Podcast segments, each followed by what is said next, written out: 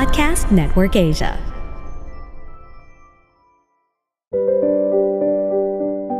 Are you confused, overwhelmed, and worried about your homeschooling journey? Don't worry, you're not alone. We are here to help.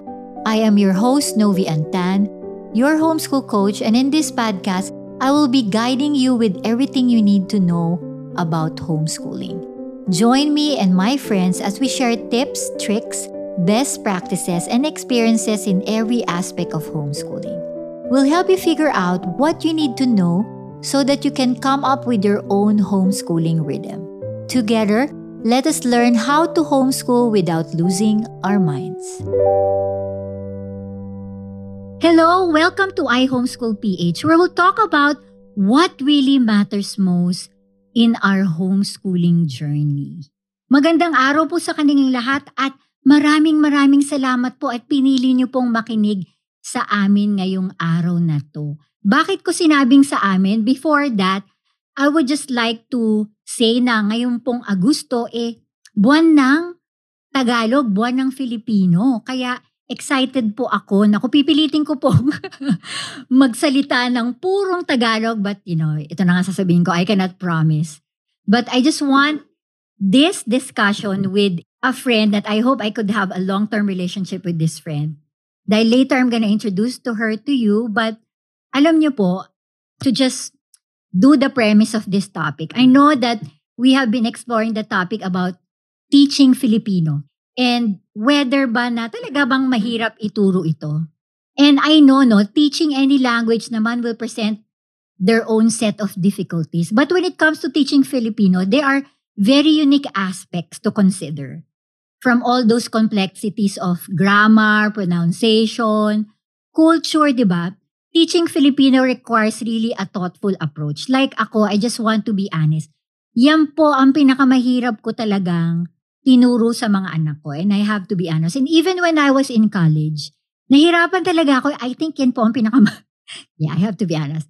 Yan po ang pinakamababa kong grade nung ako po ay nag-aaral, nung estudyante pa lang. Whether I was in my elementary years, high school, and even in college. O yan ha, honest na ako. But for today's podcast, let us explore no, and let us delve on how to be able to teach this beautiful language and explore strategies to make learning process more accessible and enjoyable for both us as edu- educators, homeschoolers, and learners alike. That's why I invited a dear homeschooler as well, yeah. Na based po siya sa Iloilo, a homeschool mom, writer, entrepreneur, and a Charlotte Mason coach. I think she has her own website. Later, she's going to tell us about this. Advocate po siya ng Charlotte Mason and trainer din po siya. And nakakatuwa po dahil pareho kami, we love reading, storytelling, and creating just about anything. Definitely, love na love niya ang kitchen, and she does a lot of articles, different songs, curriculum, and nako magaling siya mag-crochet pieces. Baka magpaturo pa nga ako sa kanya. So, let us welcome Yen Kabag. Hello, Yen!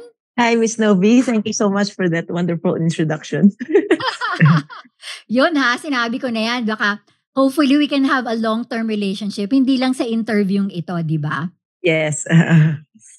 Alam mo, um, nakakatuwa kasi pinag-pray ko talaga tong conversation na to. And you were uh, a good friend of mine told me na ito, itong girl na to, hanapin mo tong girl na to. And then I really prayed about it. And then when I message you, sabi ko, Lord, pag hindi po siya tumang ah, sumagot, yun na po yun. Pero sumagot ka and it's really an answered prayer. And then, my dear friend, si Katso po yung nag-recommend na may nakita ako mga materials no that you were giving to our homeschooler in your own website no. At yung mga Filipino materials na talagang magaganda na I was able to check out. And that's why I think you're one of the best homeschooler or homeschool teacher that I can talk to you about this. Okay, bakit nga ba no? Yen, na ang mga magulang hirap na hirap magturo ng Pilipino, no?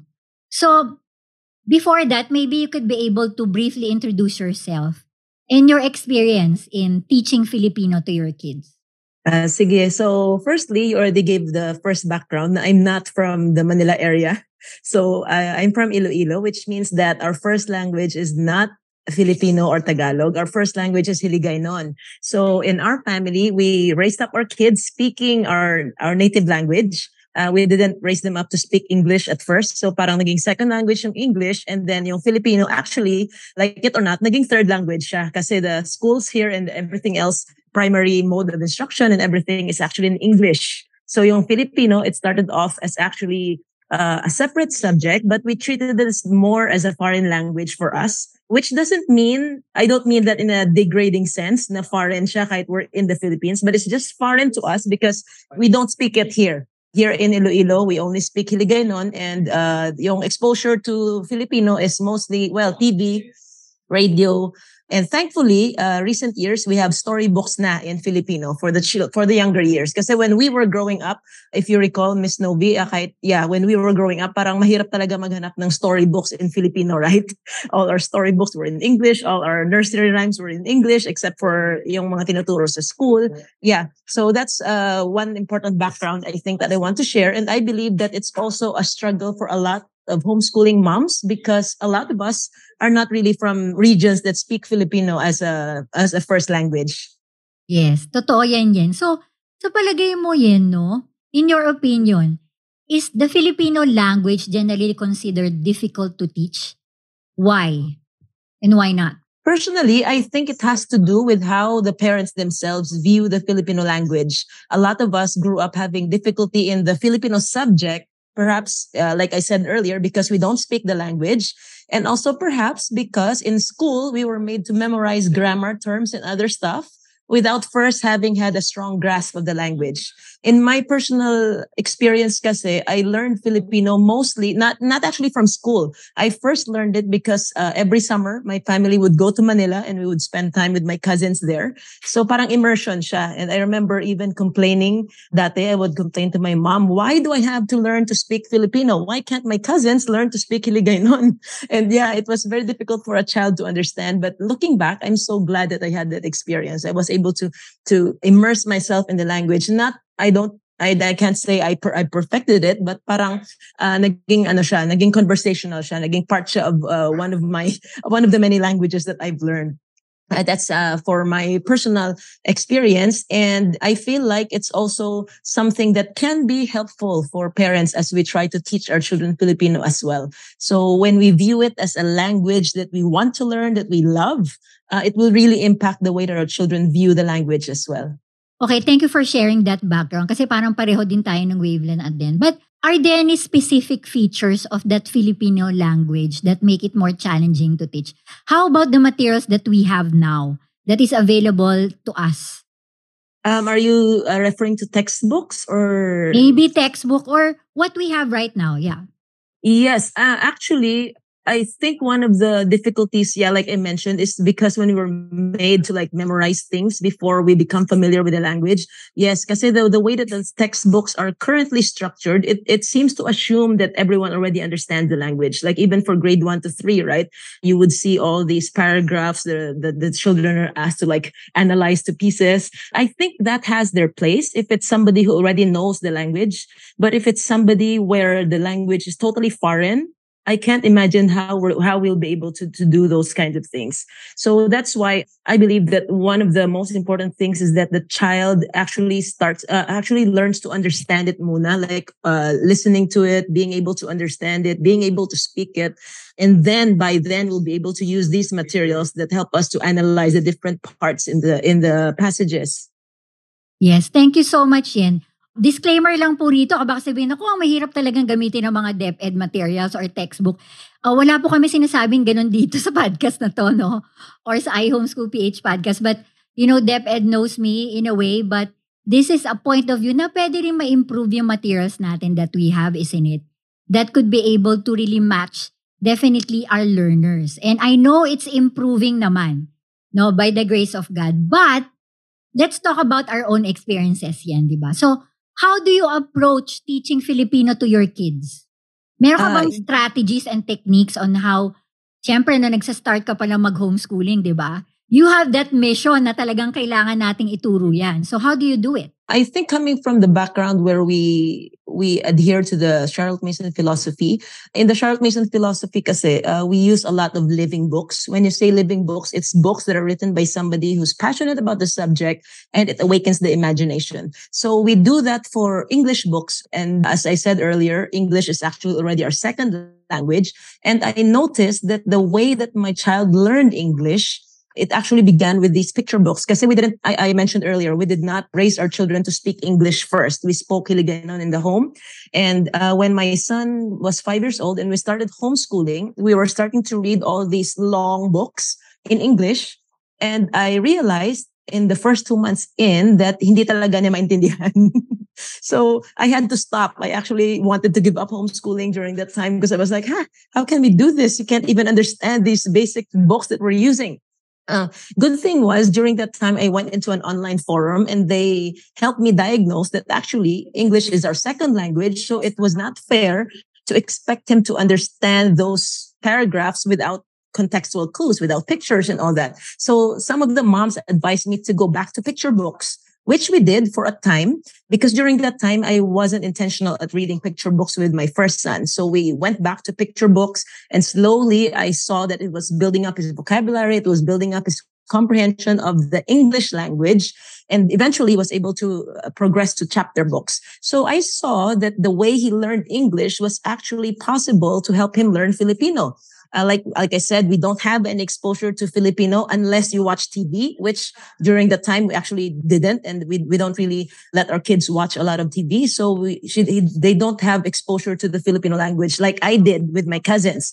So what we did, we invested in Filipino storybooks, and I'm so glad that we have a lot on our shelves right now. Things by OMF, Tahanan Books, Kias, and all that stuff. So we started with these picture books, and I would just read them to him and slowly it would build up his vocabulary. For some reason, it would surprise you that just reading picture books can help children understand what's going on. They can pick up words, familiar words here and there. Some of the words in Hiligaynon are the same in Filipino. So it just uh, sticks with them and they start to ask things uh, slowly. The, the key word is slowly. It didn't happen overnight. It happened over years of going through these books and helping them to just be exposed to the Filipino language. Maganda talaga yun eh, no? Yun yung non-intimidating material na pwedeng start ng isang magulong. Kung talagang hindi, start with the picture books. I mean, I, I have some friends, I still remember before, na nasa level na sila ng grade 4, pero Novi talaga hindi ako marunong magturo. Then start with picture books, no? Hindi naman siya parang kailangan mo pilitan na kailangan yung grade 4 level na talagang kailangan mo ituro. You have to do it slowly kasi kailangan ma-absorb nila eh. Immersion is really, really important. One of the things that I also realize is maybe you could be able to have a family meeting and maybe kausapin niyo may kung meron kayong helper or kayong mag-asawa, merong isa na makipag-usap ng purong Tagalog at merong isa na purong English. Pwede rin yun, no? Especially kung medyo maliliit pa yung mga bata, di ba yan? It's like speaking, mm-hmm. speaking one thought completely and using one language. I think that will work as well. That I did that as well. Or you could be able to do maybe as in my experience, buti nga ngayon may Spotify na yun. Dati walang Spotify. So, kumukuha pa ako ng mga CD-CD na na pwede nilang pakinggan araw-araw na pwede nilang kantahin din. Yes. Like yung mga uh-huh. Christmas songs, yung mga artist na talagang nag nagaano ng mga Filipino spirit no na Filipino all yes.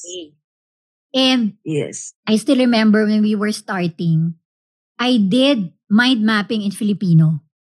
So, kung gagamitin mo yung mga bagay sa loob ng bahay, naglalagay ako ng mga labels yon. Pero I also do mind mapping. I'm not sure about you know if you did mind mapping. Mind mapping is like a metago concept map siya eh na cognitive cartography. So parang mm-hmm. it reinforces that idea that whatever we are mapping into two-dimensional way, merong depth siya, may benefits, parang visual picture siya para mas matandaan ng bata. So, mm-hmm. mga magulang, thank you for sharing yan ha.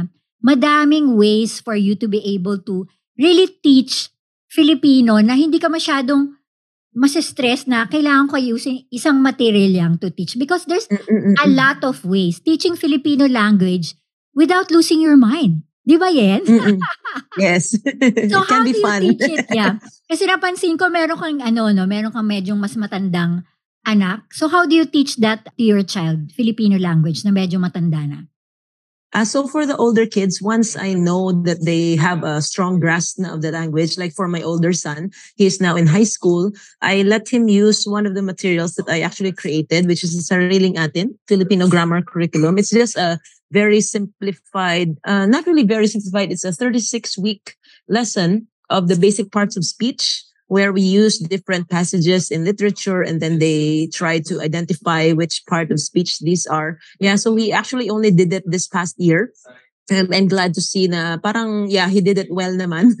uh, since he's older, he was more independent na doing it on his own. But I was also able to see na one of the books that we assigned to him for last year, he was able to read through all by himself na. So I know na he probably did not understand every word, but that's perfectly fine. yes, because we understand things through context naman. Yeah, but I think uh, it's already a big success that he was able to really understand the main thrust of the story, what was was happening and all that. My personal goal din sa kanila that they'll be able to communicate in the language. At least, uh, ano na, they can understand, they can read, they can speak a little bit enough to, to get by. Totoo yan na. Thank you for being honest with that exp- ano, journey as well. Kasi, you know, some of the parents will always be in, ano eh, parang nagigilty sila na parang, ano ba yun? Hindi talaga fluent yung anak ko. Hindi naman kailangan maging sobrang fluent eh hindi, hindi naman yun yung goal natin. Actually, is the love of learning the language.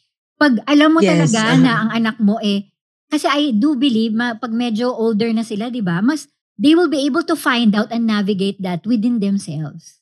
We just have to give them the resources and the confidence to be able to, na, not to be afraid, na hindi ma-frustrate. Kasi, like ako, I realize, because I have that fear of teaching Filipino, pwede nila ma-acquire yun eh. So, I really have to deal it with God na, no, I do not have to be afraid. And I have to be honest with my kids na, anak, I want to learn with you as well.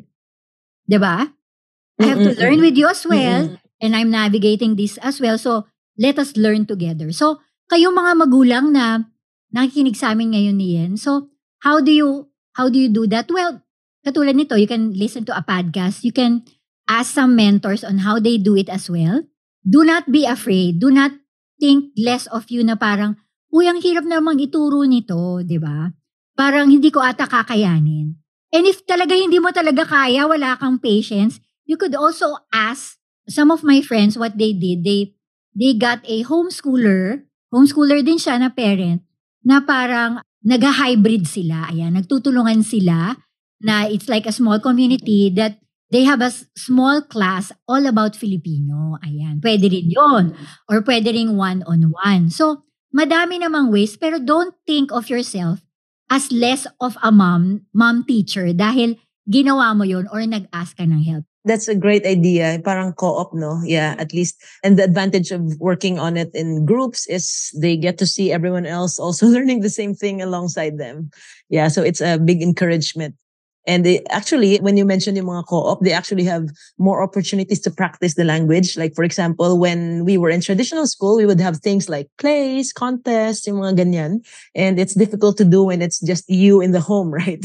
But if it's in the group, nagiging masaya siya. Like, you can actually try to write plays, poems in Filipino. And I believe that it, it actually helps you to enjoy the language more when you explore it artistically. Yes, definitely with others, no? Tulungan talaga eh, tulungan.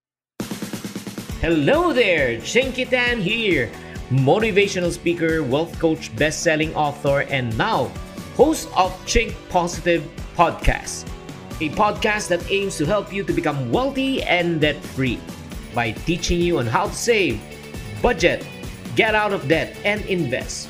Powered by Podcast Network Asia.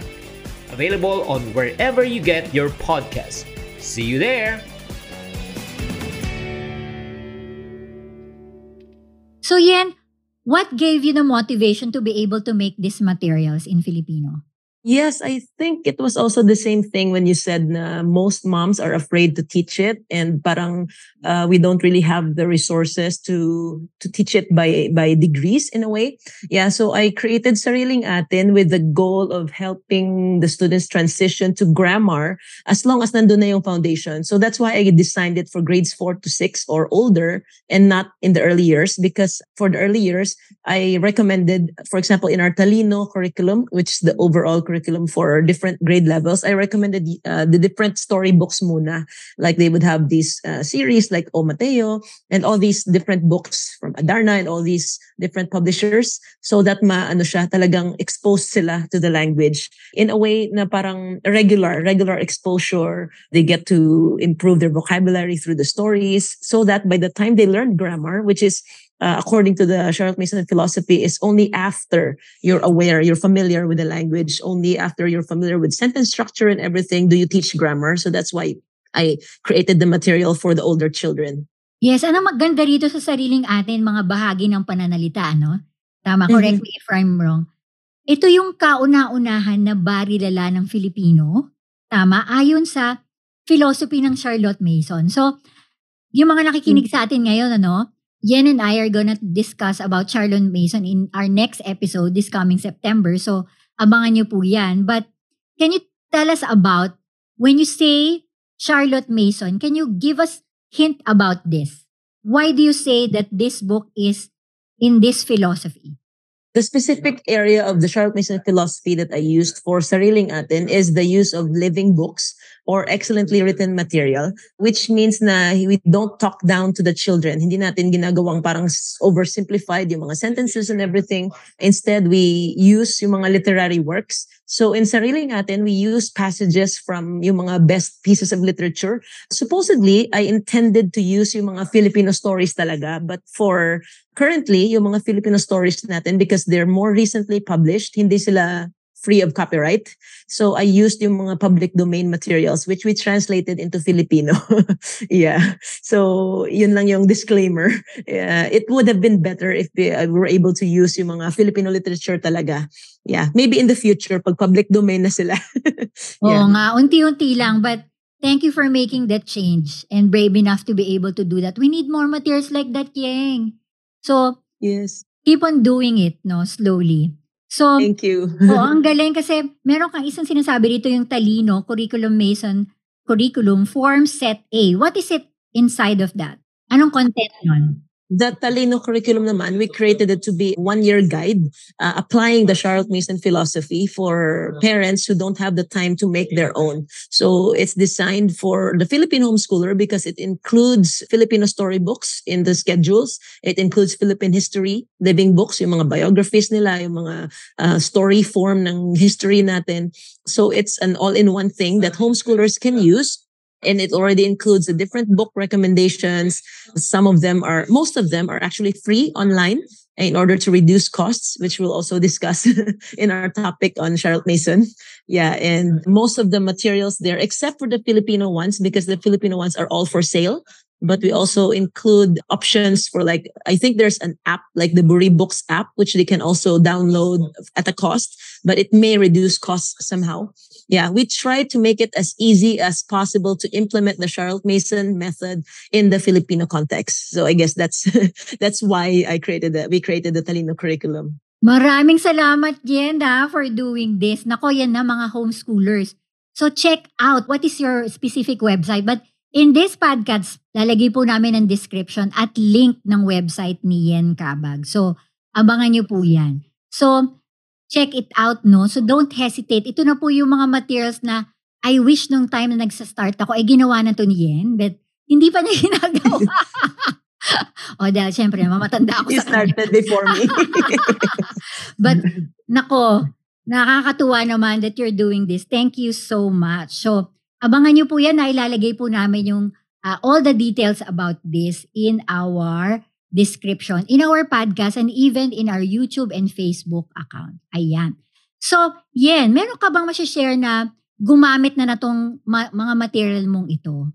Na nagkaroon sila ng parang wow, parang light bulb na thank you for doing this. Meron ka bang success stories that you could be able to share to us?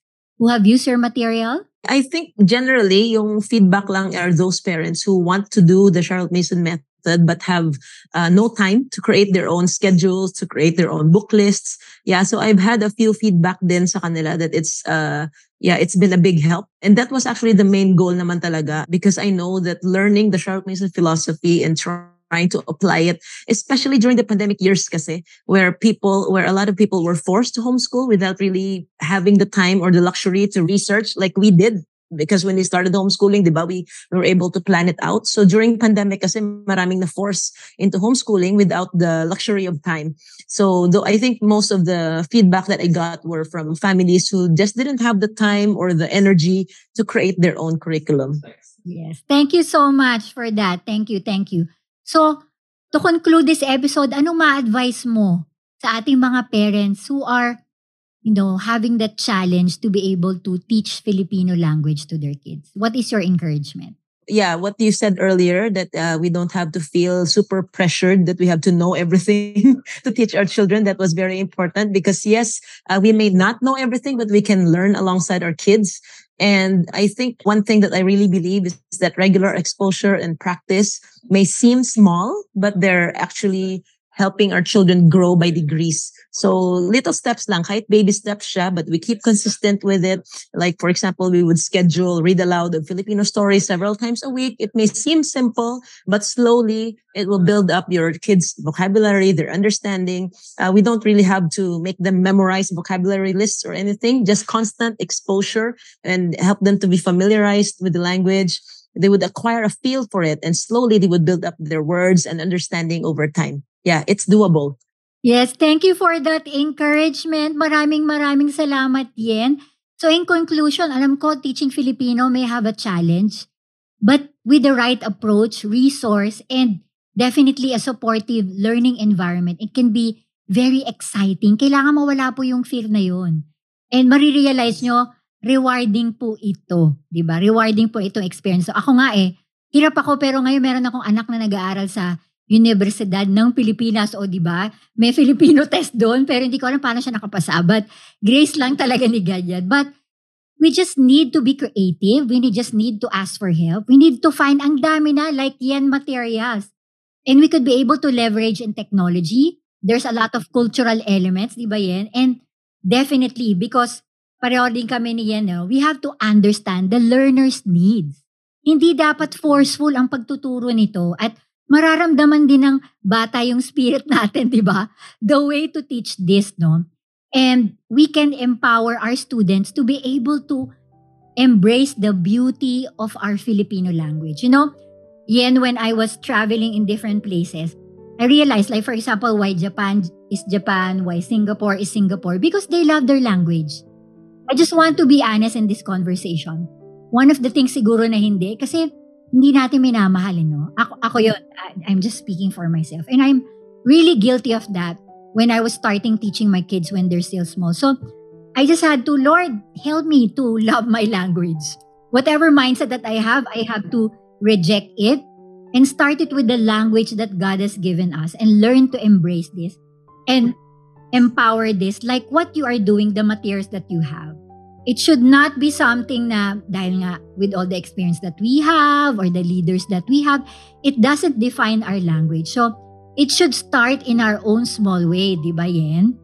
It doesn't have to be like, whoa, alam mo yun, um, hindi naman kailangan massive yung changes, but in our own small way, in our own homes, we could be able to teach that right spirit to our kids, teaching Filipino, loving it, loving learning it, together with your family. And that's the beauty of learning. That's the beauty of homeschooling. And that is really the beauty of God is giving us that capacity and the tool to be able to learn, whether it's Filipino or not, to love learning. Ayan. Mm-hmm. Yes, maraming maraming salamat. So do check out Yeng website and meron ka rin bang mga social media accounts that they can follow? Can you please mention it, Yen? Yeah. Yes, uh, on Facebook, it's uh, it's Charlotte Mason Philippines website. That's the keyword. Uh-huh. Yes, we hope na you were able to found this discussion and teaching Filipino very insightful. So if you have any questions or any suggestion for the future episode, feel free to reach out to us and DM us and give us a feedback and tag us as well, me and Yen Kabak. So, I will ask Yen kung paano siya itatag regarding this conversation as well. Maraming maraming salamat and always remember, in homeschooling, relationship is more important than academics. Ako po si Novian Tan, your homeschool coach, and I homeschool.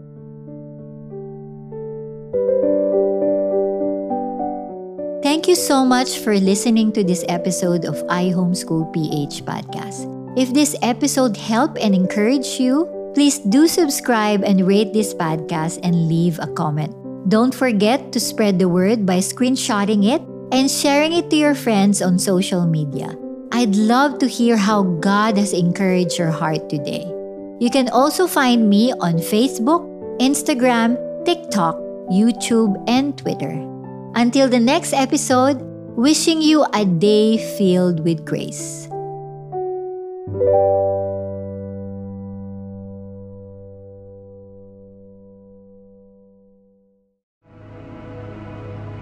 The views and opinions expressed by the podcast creators, hosts, and guests do not necessarily reflect the official policy and position of Podcast Network Asia, the hosts of the program, or other programs of the network. Any content provided by the people on the podcast are of their own opinion and are not intended to malign any religion, ethnic group, club, organization, company, individual, or anyone or anything.